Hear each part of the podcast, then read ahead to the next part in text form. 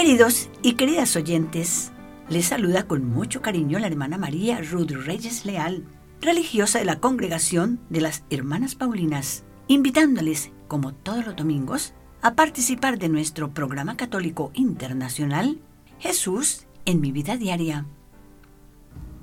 Con el único objetivo de que estas sencillas reflexiones en torno a la palabra de Dios en la divina liturgia dominical nos ayuden en este tiempo de cuaresma a encontrarnos en más profundidad con Jesús, para que como el ciego de Jericó, nos haga salir de las tinieblas de nuestra obstinación a la luz de la fe que nos lleva a realizar las obras propias de la luz, lo justo, lo bueno, lo verdadero, buscando en todo agradar al Señor.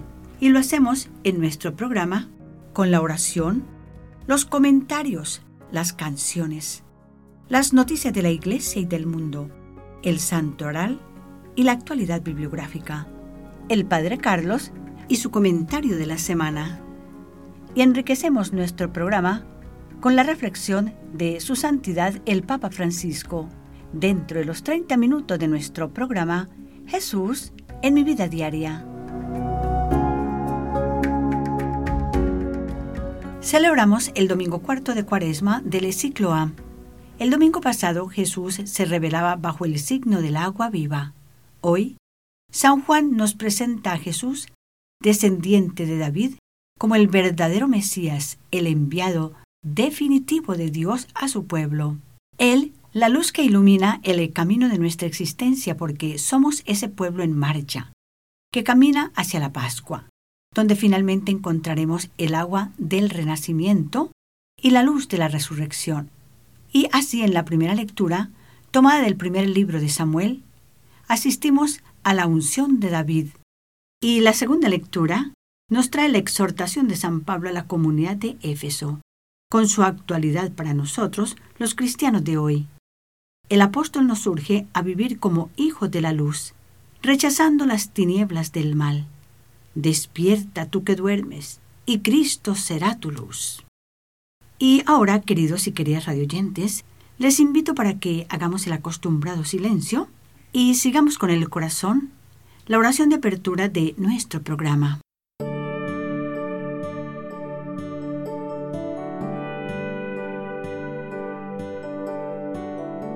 Querido Jesús, luz radiante de la gloria del Padre, hemos caminado a tientas para llegar hasta ti.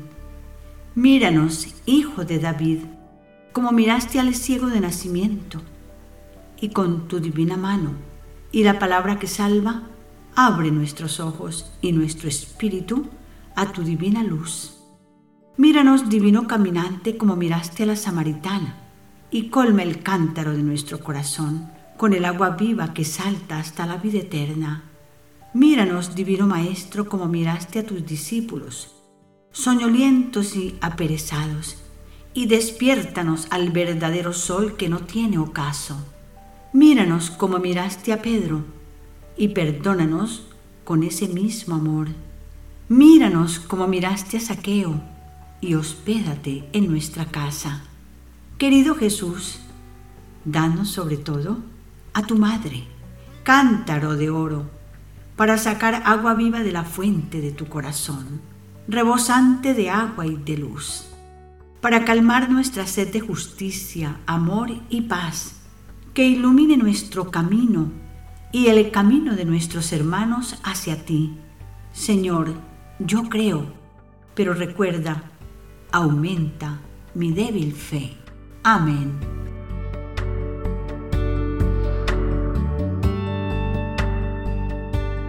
Juan Pablo II, en su visita a Compostela en el año 1989, les admiraba el progreso técnico y económico, pero lamentaba que habían olvidado lo más importante, los valores cristianos, los valores del espíritu que la hicieron grande, y les decía, Europa, vuelve a encontrarte a ti misma, vuelve a tus raíces. Estas palabras pronunciadas por el vicario de Cristo son válidas hoy para cada uno de nosotros vuelve a encontrarte a ti mismo. Y este encuentro con nosotros mismos lo lograremos solamente encontrándonos con Cristo. Solo en Él nos realizaremos como personas y reconoceremos cuán importante es la luz en nuestra conversión durante este tiempo de cuaresma, en que la liturgia nos invita a encontrarnos con el Dios que es Dios de luz.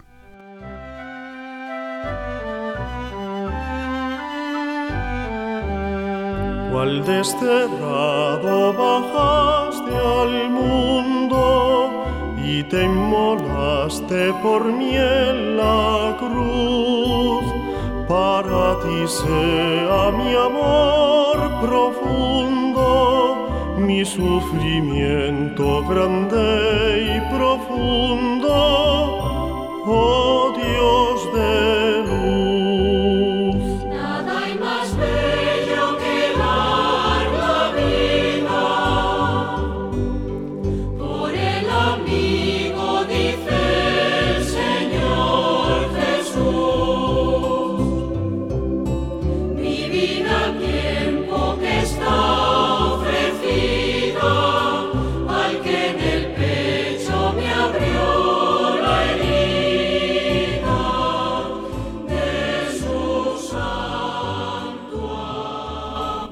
Escuchábamos Dios de Luz en la voz de Ángel Rivero y el coro Conjunto Vocal de Madrid, palabra de Santa Teresita de Lisieux, y es una producción de la Sociedad de San Pablo. Y en el capítulo octavo del Evangelio de San Juan, Jesús afirma, Yo soy la luz del mundo. El que me siga no camina en la noche, sino que tendrá la luz de la vida. Escuchemos este episodio del paso a la luz del ciego de nacimiento, llevándonos a la conclusión de que el que permanece voluntariamente ciego en el espíritu es moralmente culpable de su error. Aquí no es el enfermo el que toma la iniciativa. Todo parte de una pregunta de los discípulos sobre la causa responsable y origen de la ceguera de aquel hombre. Pero Jesús interviene para dar la vista al ciego e iluminar las mentes de todos, y hoy la de nosotros. Escuchemos el capítulo noveno, los trece primeros versículos del Evangelio de San Juan. Al pasar Jesús se encontró con un ciego de nacimiento. Sus discípulos le preguntaron, Maestro, ¿quién tiene la culpa de que esté ciego, él o sus padres? Jesús les respondió, Esta cosa no es por haber pecado él o sus padres, sino para que Dios obre en él un milagro. Mientras sea de día, tengo que hacer el trabajo que el Padre me ha encomendado. Ya se acerca la noche, cuando no se puede trabajar, pero mientras yo esté en el mundo, yo soy la luz del mundo. Al decir esto, hizo un poco de lodo con tierra y saliva, untó con él los ojos del ciego, y le dijo, Anda a lavarte en la piscina de Siloé. El ciego fue, se lavó, y cuando volvió, veía claramente. Sus vecinos y los que lo habían visto pidiendo limosna decían, ¿No es este el que venía a sentarse y pedir limosna? Unos decían, es él. Otros decían que no, sino que era parecido. Él decía, sí soy yo. Le preguntaron, ¿cómo es que ahora puedes ver? Él contestó, el hombre a quien llaman Jesús hizo barro, me lo aplicó a los ojos y me dijo que fuera a lavarme en la piscina de Siloé. Fui, me lavé y veo. Le preguntaron dónde estaba él. El ciego contestó que no sabía. Era día sábado cuando Jesús hizo lodo y abrió los ojos al ciego.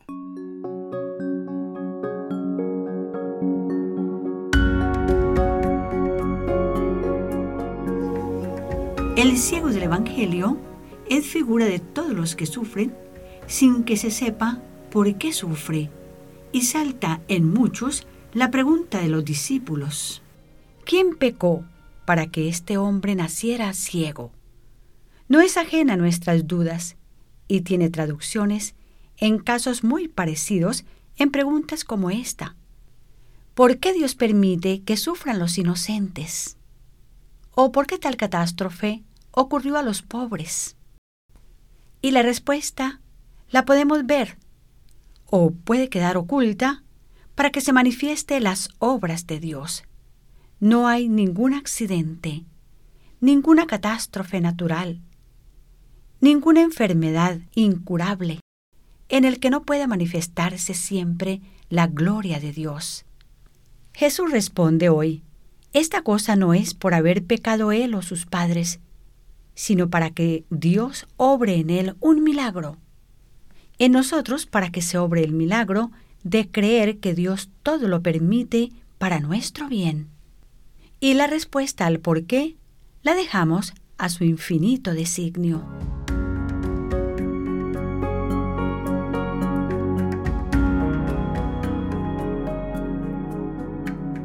El ciego de nacimiento era un muerto en vida, pues la vida es la luz de los hombres. La tiniebla es muerte, y San Pablo precisamente nos exhorta diciendo, Despierta tú que duermes, y Cristo te iluminará. Sí, el hombre ciego cuando es ungido empieza a ver y se encuentra consigo mismo. El que antes dependía de los demás, ahora descubre su libertad ahora por obra de Jesús descubre su identidad. Pero quienes lo ven dudan de su identidad. Algunos dicen que es el mismo que antes mendigaba. Para otros, es alguien parecido. Sí, es el mismo, pero ahora es otro. Ahora es un hombre independiente, dueño de sí mismo, quien puede decir, ahora soy yo. También nosotros hoy tenemos que reconocer con sinceridad en nuestro camino cuaresmal de conversión nuestra propia falta de luz. Aunque nos consideremos creyentes, nos atrevemos a preguntarnos quién es el responsable del mal que existe hoy en el mundo, en nuestra sociedad, pero sin llegar a tomar conciencia de nuestra responsabilidad en ese mal.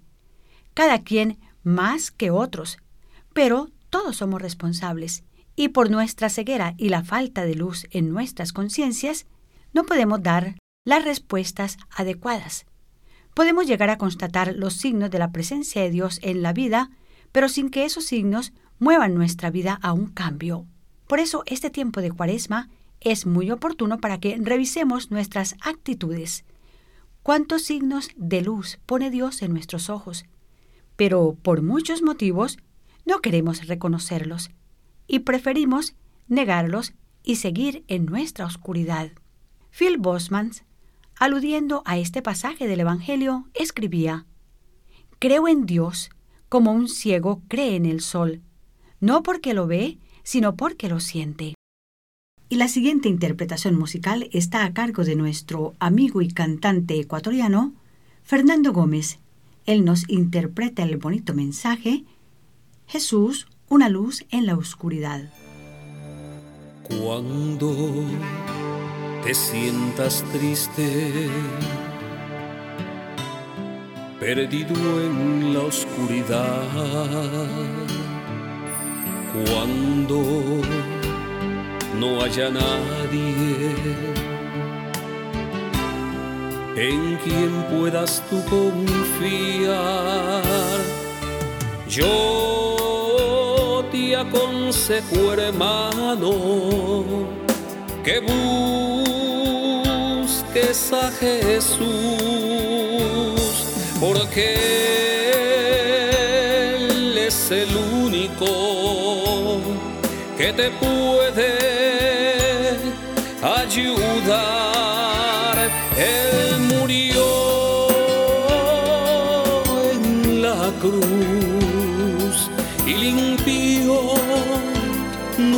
Nuestros pecados, porque Dios nos lo envió para darnos el perdón. Pero hay algo que tienes que saber que para encontrarlo a Él tienes que obedecer su palabra y mandamientos. Agarra tu cruz y camina. Gracias Fernando por interpretarnos el bonito mensaje musical Una luz en la oscuridad. Así titula su última creación musical. Recibes nuestro cordial saludo allá en Miami, Florida. Y bien, amables oyentes, la fe no es lo que desearíamos tantas veces. Nunca será evidencia que nos proporcione la ciencia humana. Nunca veremos en esta vida al Dios que buscamos y siempre seremos eternos ciegos. Pero siempre podemos estar abiertos a esa divina presencia que nos calienta como el sol. Pero siempre será necesario que nosotros demos el paso hacia ese sol y recordemos las palabras de Jesús en el Evangelio. Yo soy la luz del mundo. Y hoy nos pide que seamos también nosotros luz del mundo, porque Él nos ofrece su luz. Y con su luz recibimos también su vida, su alegría y su bondad.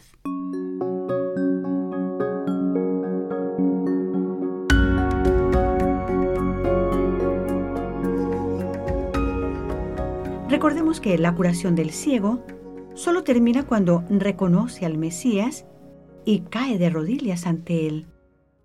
Antes de la reforma litúrgica, al llegar a las palabras del ciego en la lectura de este Evangelio, Creo Señor, y se postró ante él, se interrumpía la lectura y sacerdote y pueblo caían de rodillas como el ciego, en su mismo gesto de adoración. El ciego del Evangelio de hoy es figura y símbolo de todos los que sufren, sin que se vea por qué. La pregunta de los discípulos, ¿quién pecó para que este hombre naciera ciego? No es ajena a nuestras dudas y tiene traducciones en casos similares en preguntas como esta. ¿Por qué Dios permite el sufrimiento del inocente? ¿Por qué sucede esto o aquello? Y la respuesta puede quedar oculta para que se manifiesten las obras de Dios porque no hay sufrimiento de cualquier clase en la vida en el que no pueda manifestarse la gloria de Dios. André Guide, un gran escritor, escribió en su diario, Yo creo que las enfermedades son llaves que nos pueden abrir muchas puertas. Yo creo que hay ciertas puertas que solo la enfermedad puede abrir. Pensemos qué puerta abrió la ceguera al ciego y qué puerta puede abrirnos a nosotros una enfermedad un sufrimiento, una catástrofe? Entonces preguntémonos, ¿con qué actitud de este Evangelio me identifico? ¿Soy capaz de dar testimonio de fe en circunstancias adversas como las que estoy viviendo? Y en lo íntimo de nuestro corazón, caigamos de rodillas y adoremos a Dios presente en nuestro corazón y digámosle, Señor, yo creo, pero aumenta mi fe.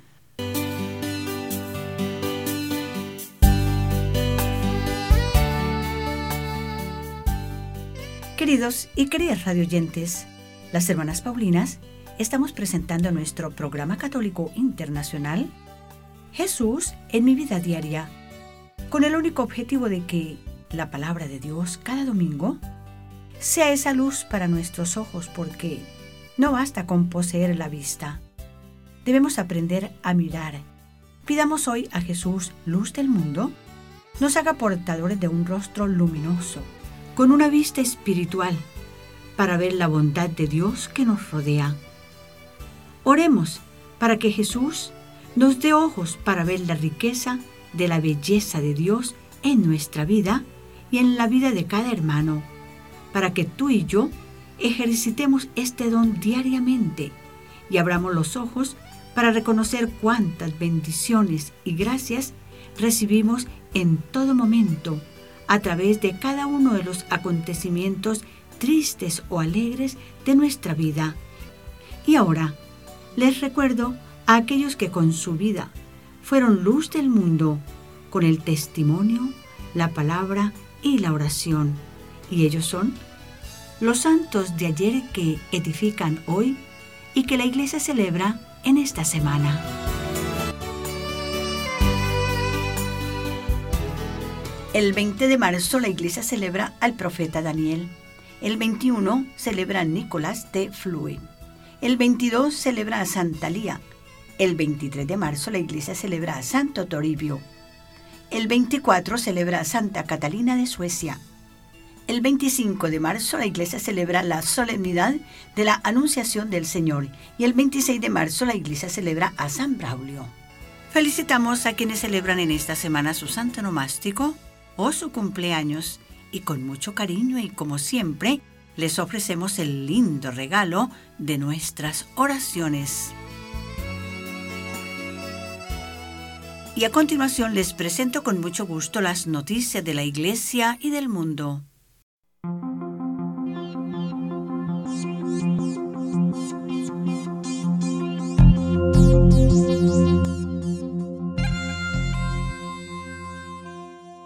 Sacerdote explica la importancia de la adoración eucarística que dio a su vida Benedicto XVI.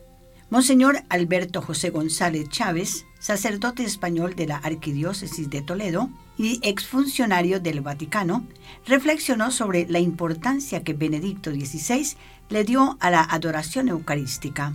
Monseñor González explicó que para Benedicto XVI la adoración es vida, porque su vida realmente fue una adoración.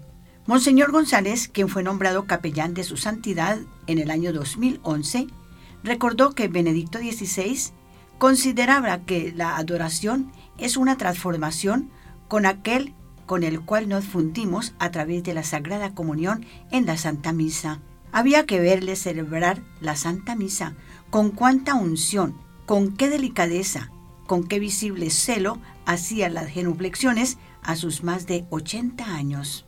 Y hasta aquí la noticia que explica la importancia de la adoración eucarística que le dio Benedicto XVI a su vida. Y esta noticia llegó a ustedes por gentileza de la redacción Así Prensa.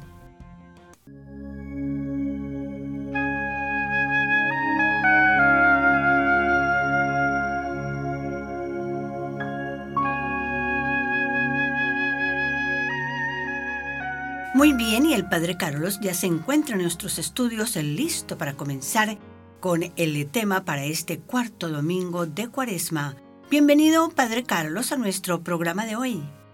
Muchas gracias, hermana Ruth. Qué alegría estar aquí con usted y con sus oyentes.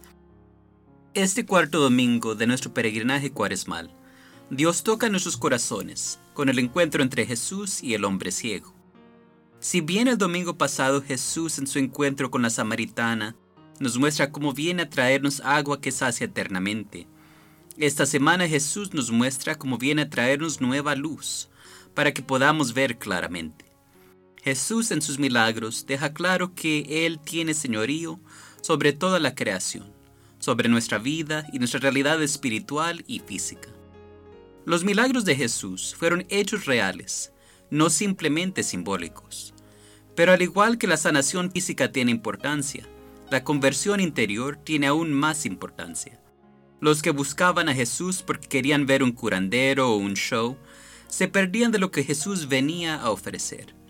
Aquellos que se habían convencido de que Dios solo actúa de cierta forma y bajo ciertas circunstancias, tampoco lograban entender las acciones de Jesús pero aquellos que se encontraban en lo profundo del sufrimiento humano y se acercaban a Jesús simplemente expresando su fe y su necesidad, en Él encontraban mucho más de lo que pedían.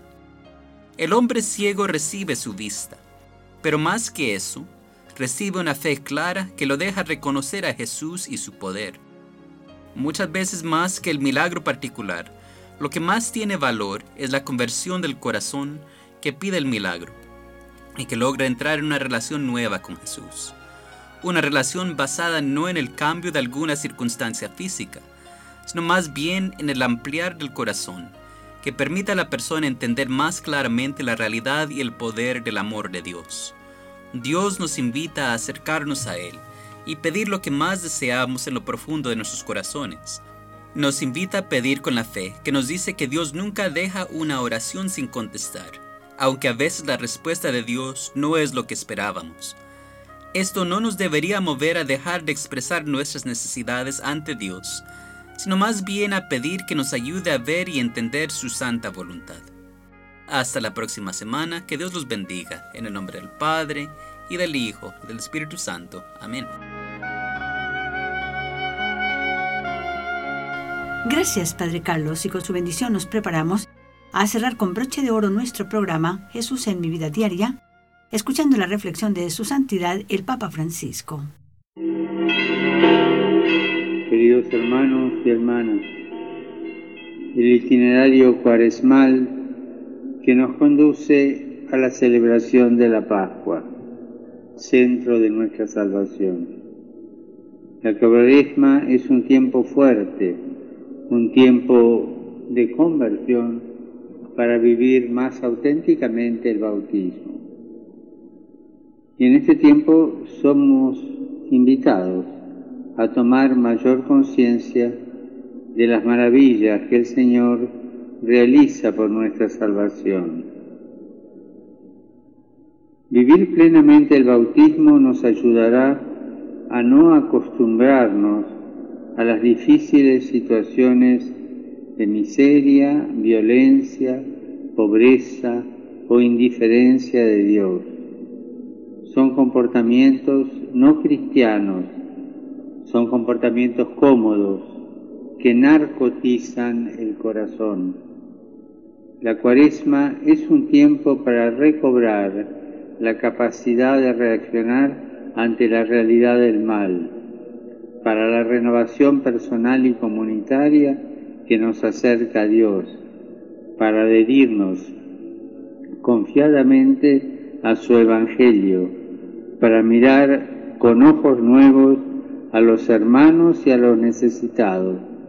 Es un tiempo propicio para convertirnos al amor del prójimo, un amor que genera una actitud de gratitud y de misericordia con el Señor, que se hizo pobre para enriquecernos con su pobreza. En este tiempo de cuaresma, invito a todos a invocar con confianza la ayuda de la Virgen María para que nos acompañe en estos días de oración y de penitencia, para llegar a celebrar, renovados en el Espíritu, el gran misterio de la Pascua de su Hijo. Muchas gracias. Muchas gracias a su santidad y a Radio Vaticana por darnos el privilegio de cerrar con broche de oro nuestro programa Jesús en mi vida diaria, preparado con mucho cariño por las hermanas Paulinas. Y luego a ustedes por gentileza de esta su emisora favorita.